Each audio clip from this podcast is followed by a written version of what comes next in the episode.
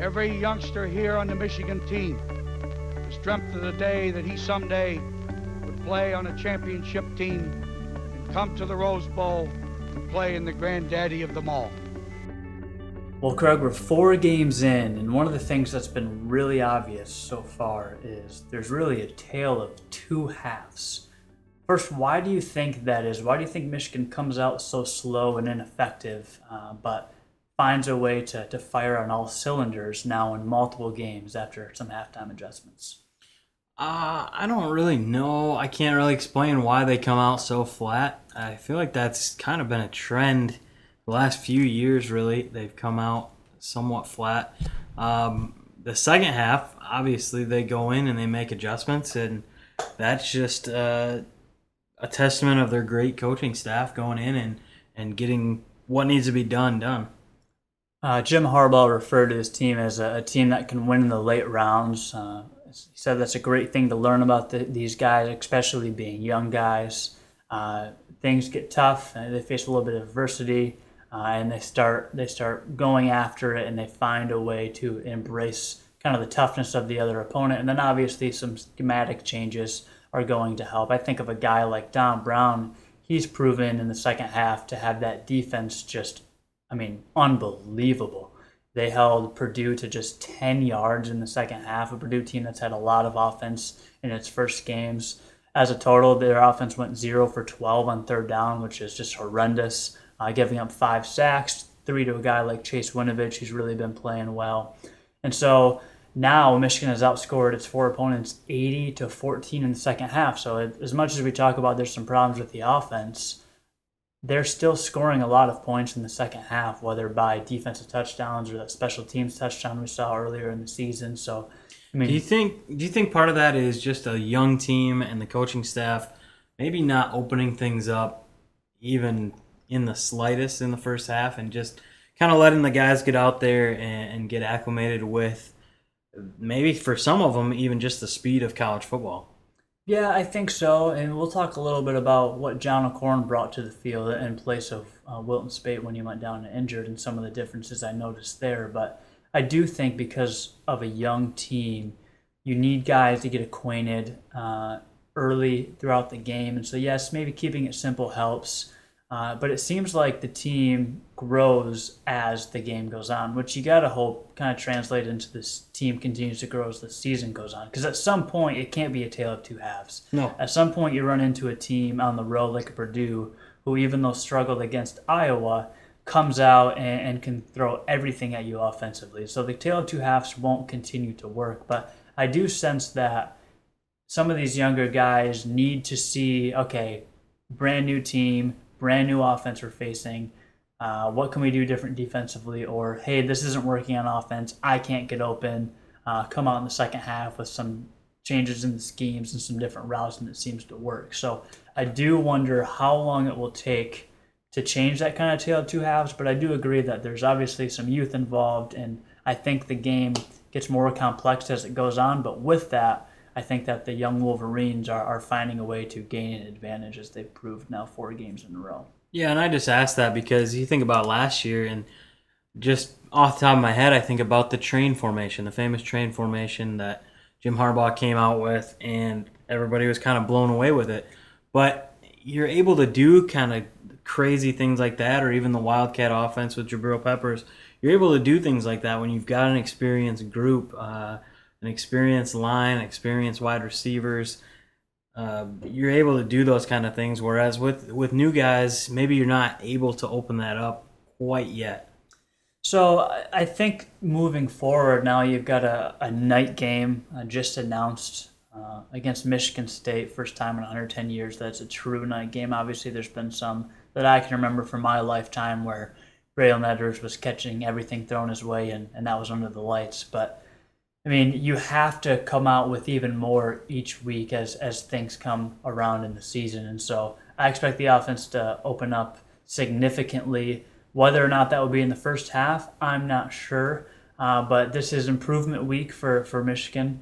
Uh, Jim Harbaugh has, has spoken upon that multiple times already, and and I, I expect them to improve in a couple of issues. So if you look at the Purdue game, Obviously, Wilton Speight going down is going to to affect the offense. Jim Harbaugh said if this week was a game, he would not be cleared to play. So his status is unknown. Obviously, John O'Korn came in and provided a spark. What's something you need to work on offensively in that first half in order to to get the ball rolling faster as we start to play uh, better teams?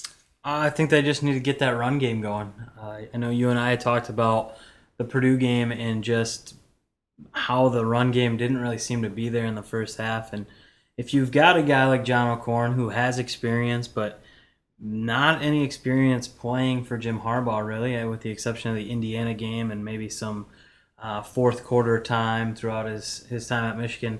You've got a guy like that. The best way to help him out is to get a good run game going um, so the defense can't just key in on him and, and shut him down. So, yeah, definitely get the run game going. So, on Michigan's first scoring drive, uh, and John O'Korn is in at this point, had had more passes than than runs, and, and then some of those runs just, I mean, they little to nothing. A couple of losses. You had a couple of one yarders, two yarders. Higdon had a six yarder. Isaac had a six yarder, and then Chris Evans got a carry. So you saw three backs that scoring drive, but it was the damage done from John O'Korn through the air, and then obviously the Zach Gentry, the touchdown pass to, to kick off the scoring that did it. So establishing the run game is important. We talked before the show about kind of Chris Evans, and even though it wasn't a breakout game by any means, uh, he did put up some pretty impressive numbers. Obviously, the the score to go ahead and then the score to put it away are important. Who do you think it is now when you look at that running back position? You've got Ty Isaac, who looked banged up and a little bit slow, but had two good games. Higdon, who runs hard but didn't seem to get anything going, and then uh, Chris Evans, who who had a big second half. Well, and don't forget Kareem Walker's big appearance at the end with his seven yards on three carries. Uh, throw his hat in the name. I know that before the season, I said without a doubt he'll be the leading rusher. So I think it's the Kareem Walker show from now on. But no, uh, I I don't know who it is, and and quite frankly, I'm okay not knowing who it is because if we've got somebody that can go for a hundred yards or almost hundred yards every week, which we've done this year. Uh, I think we're going to be all right. And if we can have another guy or two that can step up and and have a, a decently good game at the same time, we'll be all right. Um, it was good, I will say. It was good to see Chris Evans show some spark there in the second half. I know uh, for me, for me watching the game, it was like, man, Chris Evans is back finally. Um, this is the guy we thought was going to show up at the beginning of the year. Uh, maybe he got his playing time because of some circumstances on the team or in that game. But you know what? It's all about what you do with those opportunities. And I'd say he definitely took advantage of it and made the most of it. So now turning to the quarterbacks again, we don't know what the situation will necessarily be uh, moving forward as the season plays on. John O'Korn, 18 for 26, 270 yards, touchdown and an interception. That was a deflection off of Grant Perry. Speight didn't get much time in the game, obviously, two for four, 10 yards. No matter who the quarterback is, Craig, it could be Brandon Peters, who obviously one for one with four yards. I mean, hundred percent. Put him in the conversation again. Hundred percent. I mean, he he obviously balled out there at the end. Great handoffs, good form handing off to your favorite Kareem Walker. Looked good. As a total, 21 for 31, 284 yards, 9.2 average on on the receptions. Is that a stat line that works against the better teams? If you have that 100 yard rusher and a couple of guys that have maybe 20 or 30, and you throw for just under 300 yards and touchdown, is that going to win enough ball games this year? I think it can work, especially with Michigan's defense. Uh, you look at the first half and how I don't even know if I want to say one sided because they, it's not like they were stomping on Purdue when the run game wasn't working, but uh, if you think about a game uh, maybe against Penn State or Ohio State or even Michigan State, and if Michigan can't come out and both aspects of their offense get going, um, they could be in a little bit of trouble. Yeah, I think it's all just about guys picking up the slack when other guys are not contributing how they should be. So if your run game isn't there, who in the receiving corps is gonna step up and make big plays. In your opinion, when you watch the game as a fan, and you can just speak solely for yourself here if you'd like to, What's more exciting to you? Is, is it a 49 yard touchdown that Chris Evans has, a big rushing touchdown, or a Ty Isaac 70 yard play? Uh, even if they don't score, or is it a big pass play that either goes for six or, or keeps the drive alive? I mean, I've said numerous times on this podcast that I'm an old school guy. I like running between the tackles. I like just pounding. Um, so for me, a big pass play early in the season to Tarik Black, yes, it's exciting. But I feel like in football nowadays, I see that a lot. Whereas a guy like maybe Ty Isaac just pounding over a guy or around a guy, or Karan Higdon running through the tackles and busting a big run, or Chris Evans busting a big run, I think that's more exciting for me. So you get you have first down, uh, and you're in a first drive, second drive, third possession type situation. Are you still run first, or do you think pass first on one of those first downs is, helping the Wolverines? Because John O'Korn did come out there and throw, I think he threw three plays in a row. Uh, a first down pass is not something we have seen very much of this season. Are you a fan of that, even though you're more of an old school guy, or do you would you rather see a safe carry on the ground? No, I'm fine with that because of how involved Michigan's tight ends have been this year. Um, it's not just two guys on the outside running deep routes or running crossing routes. You've got those underneath routes to a guy like Zach Gentry or um, one of the other tight ends that you're usually open, and they're talented guys that I trust throwing them the ball um, and letting them run with it a little bit. Here's the the end of the second quarter. Um, this is a drive that I found really interesting. Um, you have you have John O'Korn come out. Sorry, I mean start of the third quarter. I read that wrong. You have John O'Korn come out and he completes a 15 yard pass for a first down. He misses on the next target. He's sacked on the next play. Uh, there's a penalty for defensive holding that bails Michigan out, keeps the drive alive. He gets tackled at the line of scrimmage. He completes another pass, and then incomplete to Grant Perry, and then and then Michigan punts. So nothing comes of it. But they didn't run the ball one time in this U count. Uh, O'Korn scrambled. They got right back to the line of scrimmage. That is really surprising when I saw that because they came out of the second half. They need to make an adjustment. They're down ten to seven. We talked about the tale of two halves I did not expect it to be an all passing drive. Do you think we will see that moving forward from either quarterback? Because for a while it worked. Uh, they got bailed out and they had a couple of big plays they just couldn't finish because of a sack and a drop. Do you think we'll see that this season? Is it John O'Korn is the reason we saw that, or do you think that that's just Jim Harbaugh saying, "Hey, it's not working on the ground. We are not afraid to sling the ball around"? I think it's just a bit of game flow type deal. I think historically um, Michigan under Jim Harbaugh has been a pretty balanced team, and so I don't see that trend really continuing season long to where they're a, a much heavier pass team than a run team. But I think that they looked at the two teams and said, we've got playmakers on the outside, we've got playmakers with our tight ends. Um, obviously, John O'Korn, he's got the scramble ability. He can run around, and he's he looked pretty accurate throwing on the run, and so I think they just looked at that and said, "Hey, this is where we want to attack them. I think we should be up bigger in this game than um, where we're at. Actually, down at that point, but." I think that's that's really what led to that is they just looked at the two teams and said this is where we're we're going to attack this drive. And do you like what you saw from from John O'Korn overall? Obviously, we don't wish any any harm or injury to Wilton Speight, but from what you saw and kind of following up now a couple of days later, do you like what you see from John O'Korn? And do you think it's a different enough element to to have him stay the starter?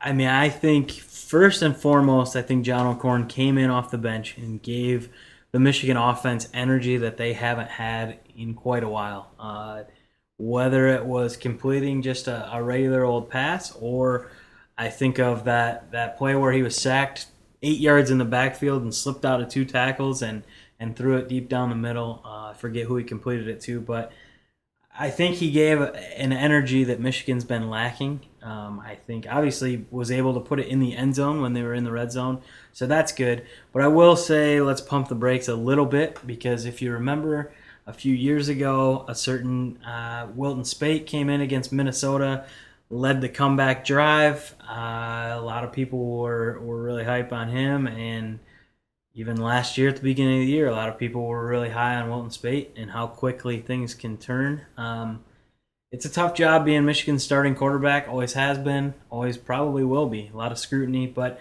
I think what John O'Korn brought and maybe continues to bring is is a positive thing.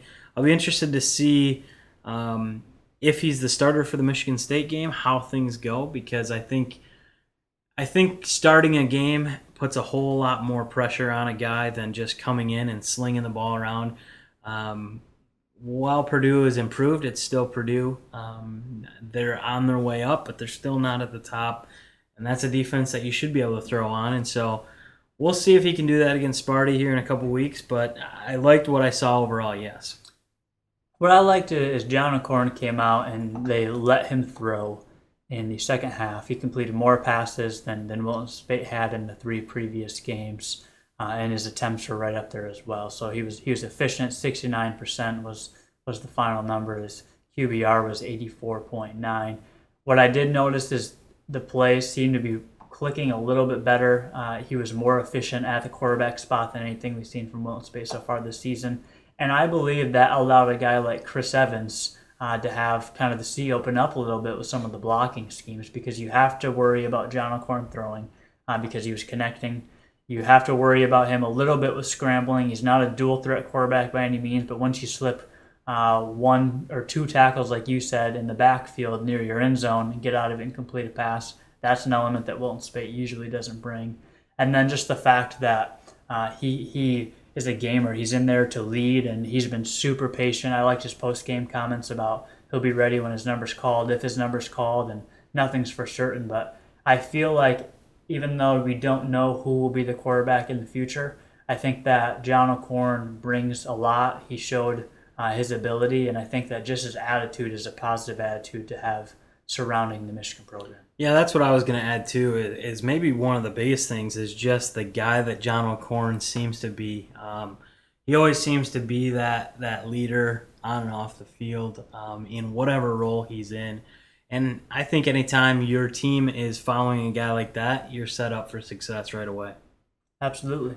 Well, that's all we have for the, the episode this week of Divine Intervention. We'll check in with you uh, again during Improvement Week. Again, Michigan no game this weekend. Going to be a kind of a sad college football weekend when you don't get to watch the Wolverines, but that happens. And from here on out, we'll see a lot of jam packed football, including that night game against Michigan State. So uh, until the next time, go blue.